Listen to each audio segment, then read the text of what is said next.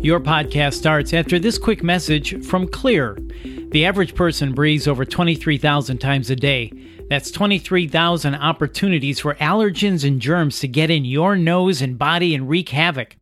That is, unless you regularly clean your nose and sinuses. So, for healthy breathing and a strong body, use Xlear nasal spray. Xlear is a natural nasal spray featuring xylitol, an ingredient clinically proven to work against bacteria and effectively clean not just rinse your nose. Xlear nasal spray quickly alleviates congestion, opens your airway, and ensures your body's natural defenses are strong. In fact, in a recent study, researchers found that xylitol nasal sprays like Xlear are just as effective as leading medicated nasal sprays. For better breathing, get Xlear today. That's spelled X L E A R. You can find it at all major retailers CVS, Rite Aid, Walgreens, Sprouts, Whole Foods, and everywhere else. Radio MD. RadioMD.com. Hear it from the doctor with expert guests from the American Academy of Pediatrics. It's Healthy Children. Now, our favorite mom, Melanie Cole, MS. If you're a parent right now, you know that you've got cleaning supplies out, hand sanitizer, you're bleaching everything and disinfecting and wiping things down all day. Well, some of those things could really be hazardous to our children, and we have to be very careful. Joining me today to tell us how to keep children safe from poison via household hazards during this pandemic is Dr. Benjamin Hoffman. He's a pediatrician and nationally recognized expert in child injury prevention and education, and he's a spokesperson for the American Academy of Pediatrics. Dr. Hoffman, it's a pleasure to have you join us today. This is a really great topic. And as more Americans are taking all these extra steps to keep our houses so clean and disinfect our homes, are poison control centers across the nation receiving more calls about exposure? Tell us what's going on. Yeah, sadly, we we have seen an increase in the call to poison control centers, um, and it sort of makes sense because it's all about exposure. If you've got kids who used to be scattered in different places and not stuck in one home all day long. Um, they weren't exposed. They didn't have constant um, possibility of getting into medicines and poisons and cleaning things. And because they're there now and we're all stuck at home, we're all taken out of our element and discombobulated a little bit. The combination of kids being around these things 24 7 and parents and caregivers struggling with different tasks and being distractible um, leads to potential risk for families and kids. Well, it does. And so now, for example, I mentioned bleach. That's one of the things that a lot of people are using if they can't get Lysol and different cleaners, and they're keeping them by the front door, you know, to disinfect the box that might have been delivered by Amazon or groceries coming in. So, what are we supposed to do about those kinds of things? And is it hazardous? Suppose we do wipe down those boxes with a bleach substance.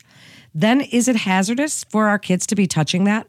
So I would worry a little bit less about that. Um, I think the answer to that question depends on how much bleach is used. If there's, you know, if it's just wiped down and it's dry, I don't think that that's going to cause risk to anybody. If there's a puddle, that's potentially a risk. The biggest concern for a lot of these things is that they're going to be ingested directly. They're going to be that the the child's going to put them in their mouth and, and swallow them. I think bleach is a is a little less risky as a ingestion thing because it tastes terrible, um, as opposed to some of the other things that may look like candy um, and be a little bit more visually appealing to kids. Those are the things that concern us more than anything else. Um, and I think because those things are around, if you've got it by your front door, the key is to make sure that kids can't get to it. Um, so you know, a lot of the a lot of most bleach containers have a child resistant cap, which is good but not perfect.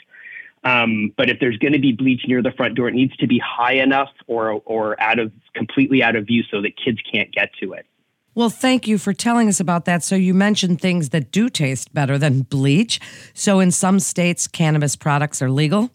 And if mm-hmm. people are not working, maybe they're more likely to be using them or edibles or doing any of these things, but they can be deadly for kids. Tell us about that. Yeah, I mean, absolutely. I live in a state where um, we have uh, marijuana has been legalized, and you know it's really important that especially especially edibles, um, things that look like candy and cookies and brownies and those sorts of things, are um, stored in something that the child won't be able to see through so that they won't be because a cookie is a cookie to a kid. Um, again, stored up and out of reach, and ideally in a perfect world, locked away in a in a medication lockbox or a locking bag so that there's no opportunity for a child to find it unintentionally. What about hand sanitizer, Dr. Hoffman? I mean, this is everywhere now. And it, some of it does smell like berries and, you know, vanilla and things like that. Is that dangerous at all? Yeah, it, it, it definitely is dangerous. Most of them are alcohol based, um, and it's not it's not ethanol generally the um, you know what we find in adult beverages, and a lot of those alcohols can be toxic. Again, most of them don't taste great, and so even if a child does ingest them, they're unlikely to ingest a lot. But that's not always the case.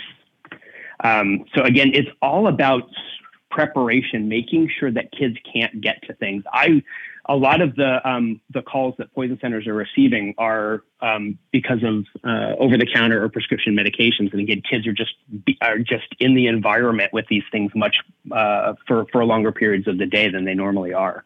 So, what should we be doing different?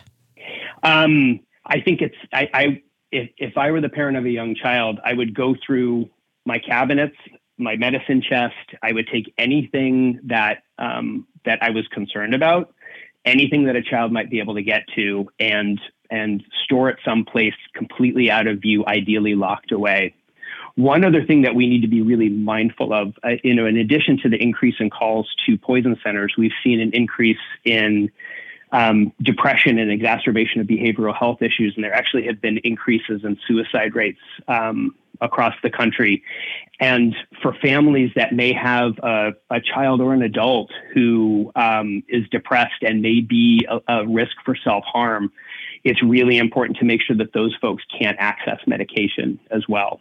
One thing you mentioned before, Dr. Hoffman, and, and this goes along with that, is as people are feeling more depression and isolation and anxiety and worry, mm-hmm. alcohol consumption is going through the roof and people are leaving it out and kids see that and and I'm not even talking only little kids. I'm talking tweens, you know, our teens, our 10-year-olds, those kind of kids are seeing this out and but you know, a lot of parents are feeling like it's helping them get through. This is a real hard situation for parents of kids in that age group. Yeah, I mean, I know, I, you know, we pediatricians, emergency room docs know that around the holidays we're going to see ingestions um, of alcohol from young kids who get it inappropriately, or from older kids who are able to access it when they shouldn't be able to. Um, and I think that these times are sort of mimicking that. Again, these you know, people people are turning to um, tools to help them get through a day. And if some of them are hazardous to kids, they're, they're, that poses a real a real significant risk.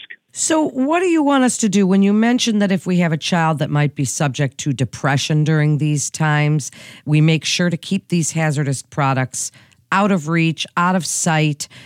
But what else can we do? You're a pediatrician. Tell us what else we can do to help our kids at this time while keeping them safe, but also help them with these feelings of anxiety that could lead them to destructive behaviors. Yeah, so so I think just being able to talk through things, um, you know, even even younger kids, toddlers, kindergarten age, early pre, or, you know, early school age kids, um, they feel a lot of the strain. Kids are really perceptive.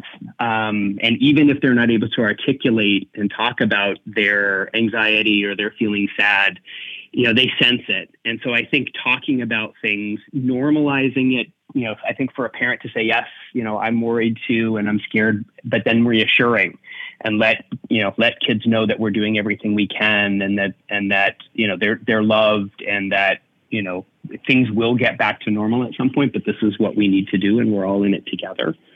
Um, I definitely think if parents have concerns about their children, um, even minimal concerns, they should talk to their child health provider, their pediatrician, or whoever that might be to get, um, you know, a, a, another opinion and and some resources. Um, and if there is any concern about self harm, if a child has talked about harming themselves, they need to talk to that that that they need to reach out to their their child health provider immediately because that's very concerning. Really, it's so important. And before we wrap up, give us some suggestions for how to prevent poisonings, including storage. You know, some people are, are desperate for cleaners, so they're mixing cleaners together. And mm-hmm. how much sanitizer some people are using way too much or leaving things in original packaging. Give us some suggestions that you want the public to really know about. Yeah. So as, we said in the beginning, I think it's all about making sure that kids can't get to things that they're not supposed to get into. Um, laundry packets, um, dishwashing detergent. I, you know, again, go through your cabinets in your kitchen, go through your garage, go through your laundry room, go through your medicine cabinets. The key is preventing kids from getting things that they're not supposed to have, and you know, especially for parents of kids who are really impulsive. So those can be toddlers, those could be um, children with ADHD or autism or other developmental differences. You know, we need to think about those kids a little more specifically. And again, it's all about preparation and ensuring that kids can't get to things. One last thing that I'd like people to know is that pediatricians are out there and they're ready to see you again. We've fallen behind in terms of immunizations and other components of well child care but we're ready to go. And it's really important now that families reconnect with their child health provider because they need us now more than ever. Really, it is absolutely so important. And if you are worried, you can always call the Poison Control Center at 1 800 222 1222.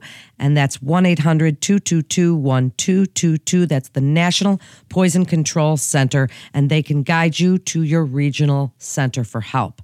Thank you so much, Dr. Hoffman. Great information. Thank you as always, and you're a great guest. Stay safe and stay well. Thanks for taking the time to come on with us today.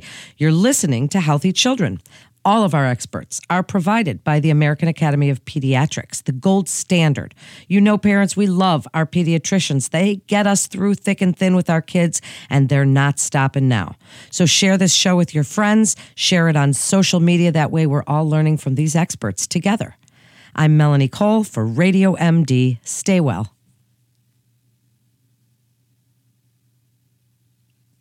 Hey, Doc.